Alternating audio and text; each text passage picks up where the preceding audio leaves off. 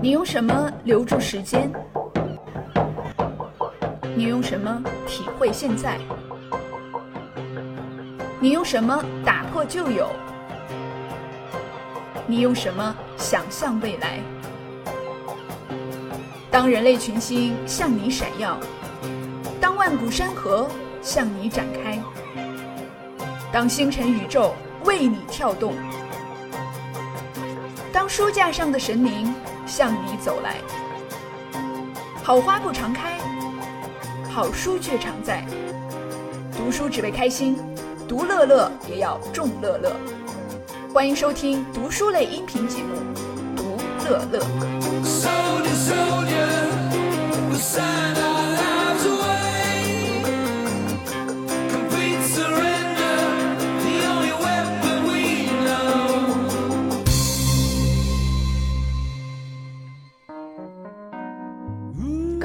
朋友们，大家好，欢迎大家收听本期的《独乐乐》节目，我是刀熊。我们说完了这个社会阶层感是如何影响我们的机体啊啊，我们接下来再说说呢，这个社会阶层和不平等的感觉会如何影响你的个人的思维方式和你的决策行为哈。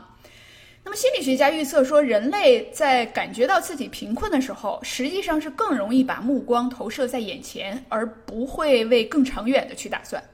啊，我们知道，如果我们总是顾着眼前，然后不会为这个很多将来的事情、重要的事情所打算的话啊，那么一个人是非常容易陷入这种贫困的僵局里边的。比如说，二零一九年诺贝尔经济学奖，他讲到的这个贫困的根源啊，其实并不是说这些人手中完全没有资源，而是说贫困者他的思维方式啊，致使他呃不断的贫困下去，就是他不能够为明天、为将来做一个大局的一个思考，对吧？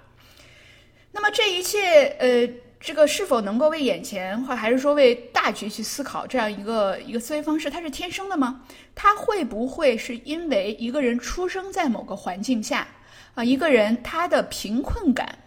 而出现，对吧？那么心理学家呢，就找了一些志愿者，让他们每个人呢都到电脑之前去，这个自己回答一系列电脑提出的这些问题，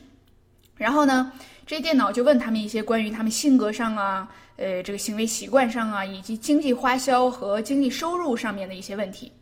这个电脑号称呢是要为这个参与者，呃，这个计算一个相对可自由的支配收入指数。然后问完了之后呢，呃，你就看到这个电脑屏幕上会显示一一条，说是正在计算啊，对吧？然后让这个参与者感觉到这是真实的啊。然后屏幕上就会啪出来一个结果，说，呃，你这位受试者在。跟你相同的年龄阶段、相似的教育水平和相似的性格特征的人群里边，你目前的财务状况可以打多少多少分儿？然后这个分儿呢，又是在你们年龄段是一个什么样的排名？好，这个就是呃心理学家找来的这群人他们的一个感受。但是事实上呢，这个测验里边的题目，还有就是计算的这些提示啊，这个电脑上给你的这种感觉啊，其实都是特意设计的啊，全是假的。这些人所看到的最后的自己的这个财务状况的这个打分，其实是电脑随机给的。也就是说，无论你的这个经济情况是怎么样的，你都可能被打出来一个高分或者低低分哈。但是这些志愿者呢，因为自己刚开始就是做了一系列的这个回答了一系列问题啊，他并不知道，他以为这是真的哈。那么心理学家呢，他就想看说，仅仅是因为这个计算机给你打了这个分儿，告诉你说你现在的收入情况在你们同年龄组啊是高还是低，会不会对这个参与者他的这个接下来的这个行为和决策造成一些影响？然后他们就紧接着呢，在这些受试者看到自己的这个分数之后，紧接着呢会问他们一系列的关于财务的做决定的问题，然后看他们怎么去作答。比如说有这样的问题啊，就是如果你可以选择。你是会选择今天获得一百美元呢，还是下周获得一百二十美元？那么，如果你可以选择，你会选择今天获得一百美元呢，还是选择下周获得一百五十美元？然后这些研究者就计算，啊，就看他们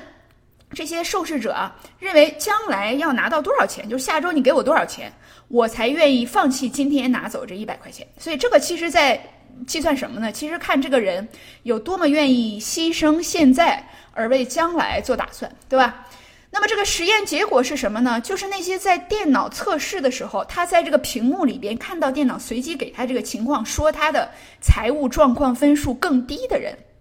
他就更不愿意为了将来的富有而牺牲眼前的利益。啊，所以这个结果呢是非常非常的明确，就是说那些这个分数一告诉自己说你现在财务状况不好，在同龄人相比你的排名比较低啊，然后这些人呢，他接下来在这个实验中他就表现出就是我更愿意拿走今天这一百块钱啊，哪怕明天你给我一百五十、一百一百八，我都不愿意，我就要今天开心啊。然后这些研究者呢就担心说，我这个研究会不会因为我这个是问你的虚拟的问题啊，所以他这个结果呢不是特别的。这个严格哈，所以他后来呢又进行了下一步的研究，就是又找来了一群参与者，这回呢是真的给他们选择，就前面都一样，电脑还是给他们打分啊，但是这回是真的给他们二十美元，然后让他们选择说，你现在可以当场拿走这二十美元，或者呢你现在有一次的赌博机会，就你赌博的话就不一定你是能拿走多少钱，就是有可能你能拿走更多的钱，但是你要是输了的话，你就一无所有。那么这个实验结果是什么呢？就是那些首先在屏幕上看见说自己财务状况很好的人，他们呢有百分之六十的人选择了去赌博啊，这个数字其实也不低了。剩下的百分之四十呢，决定说揣起钱来我就回家啊，保险点儿。但是那些在电脑屏幕上看见说自己的财务状况打分比较低的人，他们竟然有百分之八十八的人都去赌博了。啊，也就是他有了一种 all or nothing 的一个思维，就是我要不然就大获全胜，要不然我输个精光啊，我就不管了，放手一搏。哎，这个研究它很惊人的地方在于，就是这些人，大家想象一下，他仅仅是因为在电脑屏幕上几十分钟的时间里边，最后看到了对自己的一个评价，他在脑中产生了一个自己现在收入水平和社会地位的一个意识，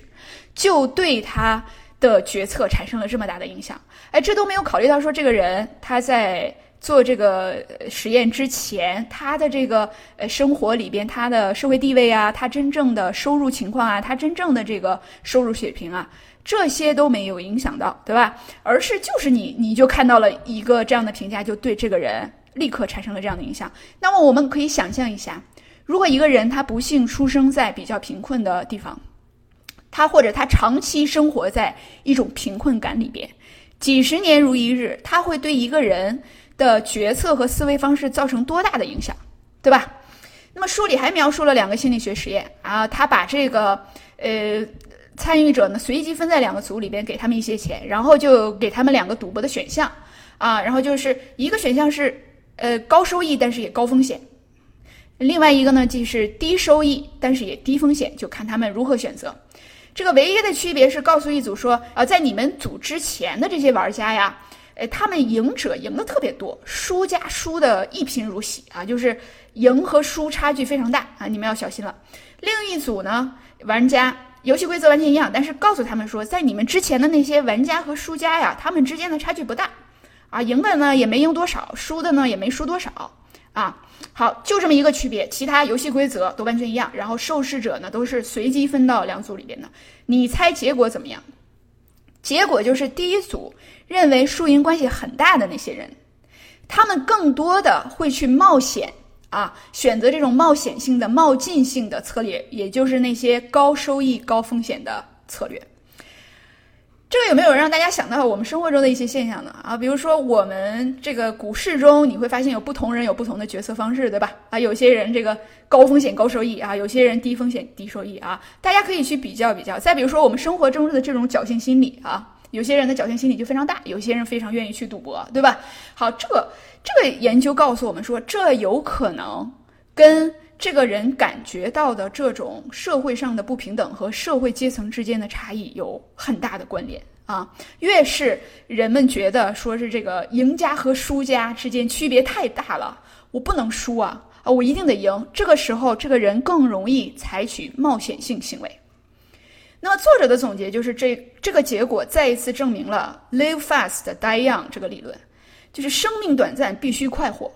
啊，就是假如我跟你的差距这么大，我赢和输差距这么大，那我现在我得赶紧赢啊啊！或者说是想想刚才这个，就是前面的那一个，大家看到电脑上测验的这个结果的这些人，他感觉到说啊，我现在已经落在别人后面了，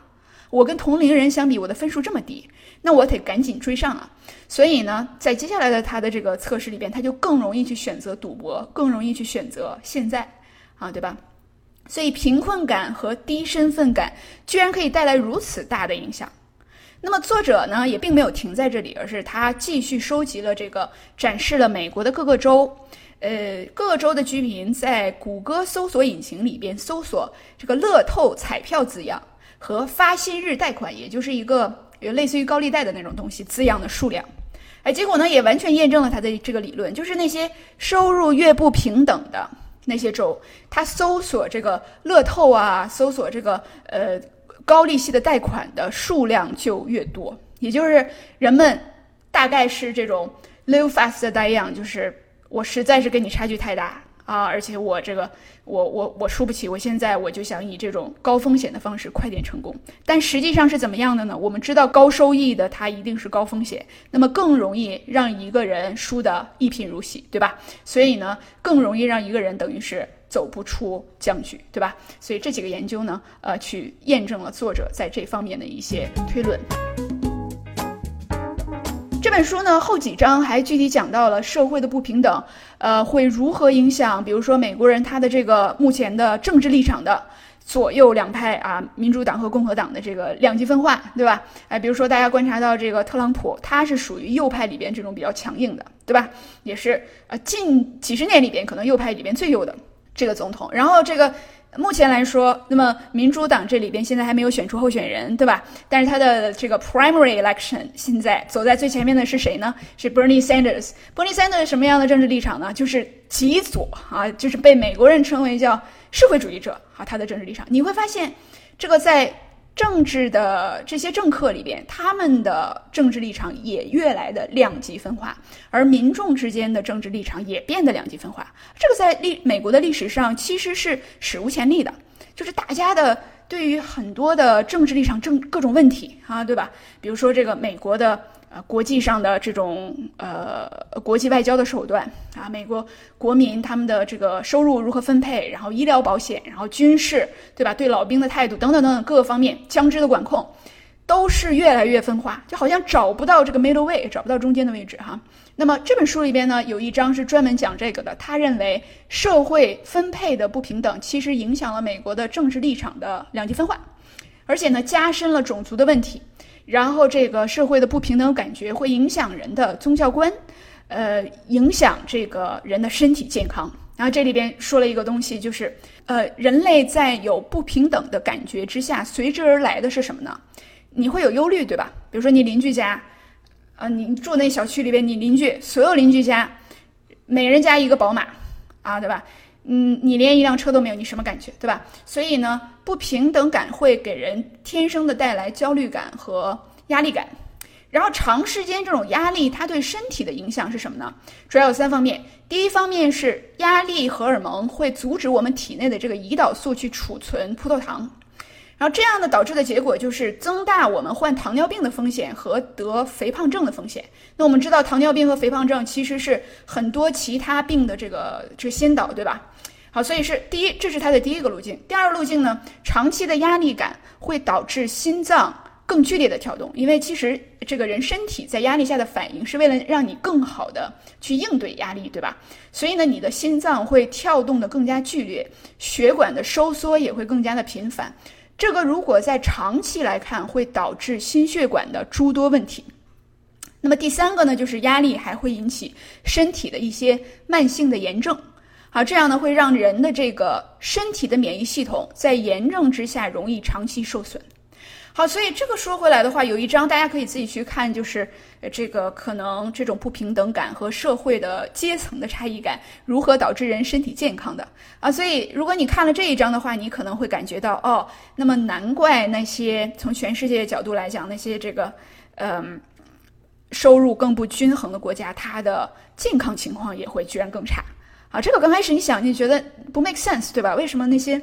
那个？这个收入已经很高了，但是你你你收入不均，居然会影响全民的这种身体情况啊。那么这个里边呢，这一章作者讲到说，这种收入的不均感和阶层的低下，你跟别人相比，你阶层低下的感觉，长期来看，对一个人的身体系统其实有很多慢性的，但是致命的影响。这本书的主要内容呢，就跟大家分享的差不多了。那么最后呢，我再来呃总结一些我个人的一些感受啊。首先，作者呢作为一名呃名校的一个心理学教授啊，他在写这本书的时候，我觉得他发挥了自己在学术上的这种优势啊，就是用扎实的研究结果、大量的数据、详细的记录、细致的证据、周全的总结。让你看完之后不断的惊叹这些心理学研究它的这个惊人的发现设计的巧妙啊，所以我觉得如果你对社会科学的研究有兴趣，这本书是非常有趣、非常有启发性的一本书，可能呢会让你呃更加有兴趣去做学术，更加有兴趣去设计一些你认为有趣的、对这个社会有贡献的研究。你也会发现这个社会科学真的是对社会的贡献非常非常的大。心理学和经济学上面面对贫困的定义其实是不一样的啊。我们知道，这个经济学的角度来说，它其实有这种绝对的贫困，但是对于心理学来说，呃，贫困呢更多的是一种相对的感觉和相对的认知啊，没有这种绝对的贫困，而更多的是一种比较的贫困。那么在这个框架之下，收入的差距，你跟你身边人相对的社会阶层，而不是你这个人的绝对收入和绝对的阶层。啊，呃，往往影响了你的这个决策和一些行为。你你赚的钱能不能满足你的衣食住行，能不能让你的生活满足啊，已经不那么重要了。那么心理学的角度来讲，说就算你是一年赚一百万，如果你的身边每个人每年都赚两百万，哎，就算是你有吃有喝啊，每年呢有时间出去度假，那么你依然会感觉到自己的社会地位是低下的，你是个穷人啊，就是因为这种对比出来的贫困感和社会底层的感觉。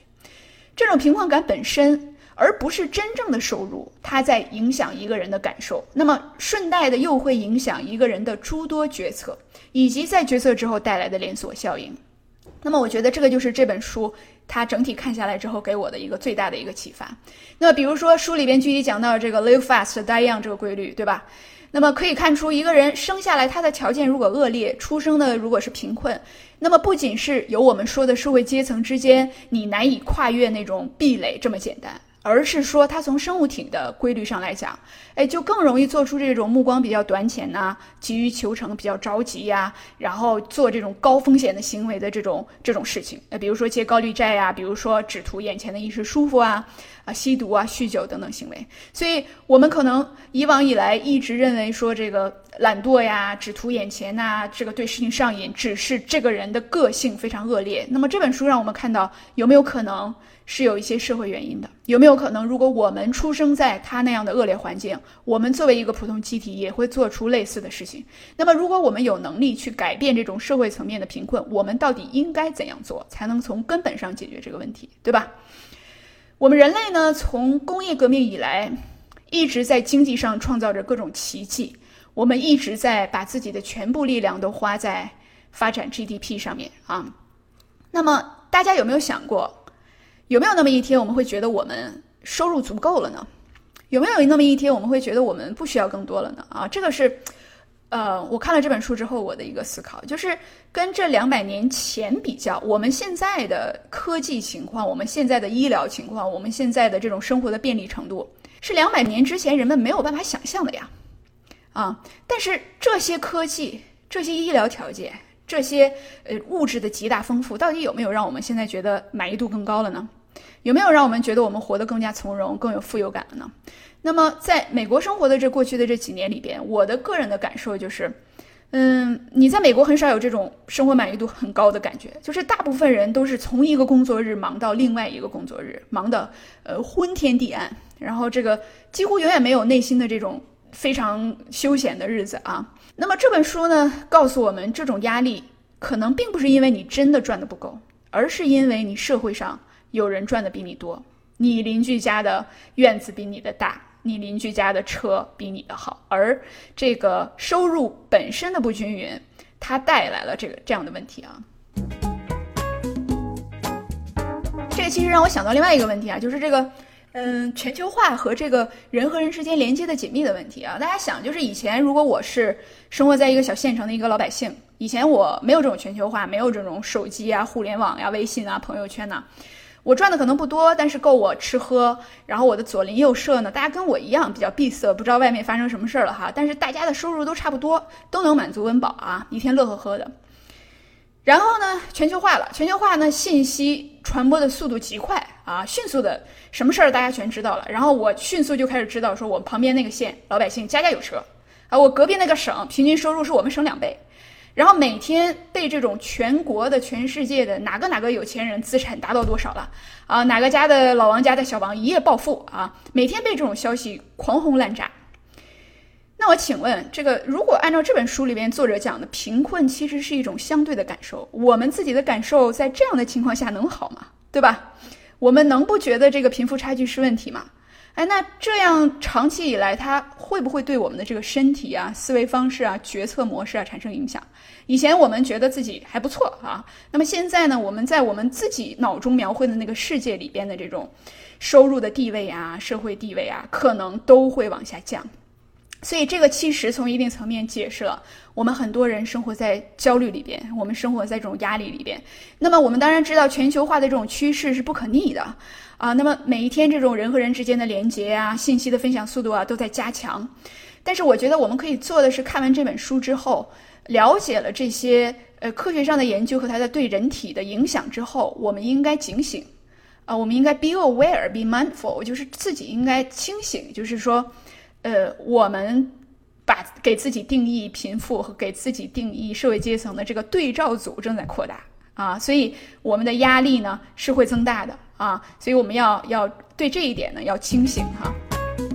作者最后的时候还强调，就是改善贫富差距，不是说只是对穷人好的一件事情，它对富人来说非常非常的重要啊。因为比如说这个在贫富差距大的社会里边，这个呃叫覆巢之下岂有完卵，对吧？你贫富差距大，社会问题严重，犯罪率高，那么整体来说对这个富人是不会有好处的。长期来看，对吧？所以这个贫富差距永远都会有，但是不应该过大，过大就会导致社会问题，对吧？所以呢，比如说这里边说到这个富人，他在贫富差距更大的社会也会出现一些行为上的改变，比如说他容易把他的财富更多的花到这种炫富啊，还有这个奢侈品上面哈。所以改善一个社会的社会不均，也许呢是对每一个人都会有利的一个举措。所以说，最后的给我的这这个感受呢，其实就是古人说的那句话，叫“不患寡而患不均”，对吧？我们选择自己的生活方式和心态的时候，也许应该常常警醒，我们拥有的呢，可能远远已经大于我们真正需要的。我们的压力和焦躁感，也许只是因为一种相比较而来的匮乏感。好，这本书就分享到这里呢。最后再给大家推荐两本相关的书籍。那么第一本书呢，是一个斯坦福大学的生物学教授在二零一七年在美国出版的书，叫做《Behave: The Biology of Humans at Our Best and Worst》。啊，他这本书里边用非常科学的并且学术的角度，几乎是总结了所有对人类的行为可能产生影响的因素。如果你对我们分享当中的这种，比如说小老鼠啊，被这个踩按钮就电击它呀，奖励回路啊的呃感兴趣，如果你感兴趣去了解说为什么人和人之间的思维方式和行为方式会有差别，到底是什么因素？比如说这个基因上的因素、后天上的因素、环境因素、脑神经元里边如何？作用哈，怎么样去影响了一个人的行为方式？那么这本书几乎是用最全面的方式给你答案。另外一本跟大家分享的书呢，是在二零一八年在美国出版的一本书籍，在我们国内也有了中文版。它的英文名字叫《Factfulness: The Reasons We Are Wrong About the World and Why Things Are Better Than You Think》啊，它的中文的这个译本叫《事实》啊。这本书呢，也是。呃，国内的这个很多的公众号，大家有推荐了。那么，也是比尔盖茨在二零一八年他最爱的一本书。你看完了这本书，你会发现什么呢？就是这个世界要比我们想象中的世界好得多。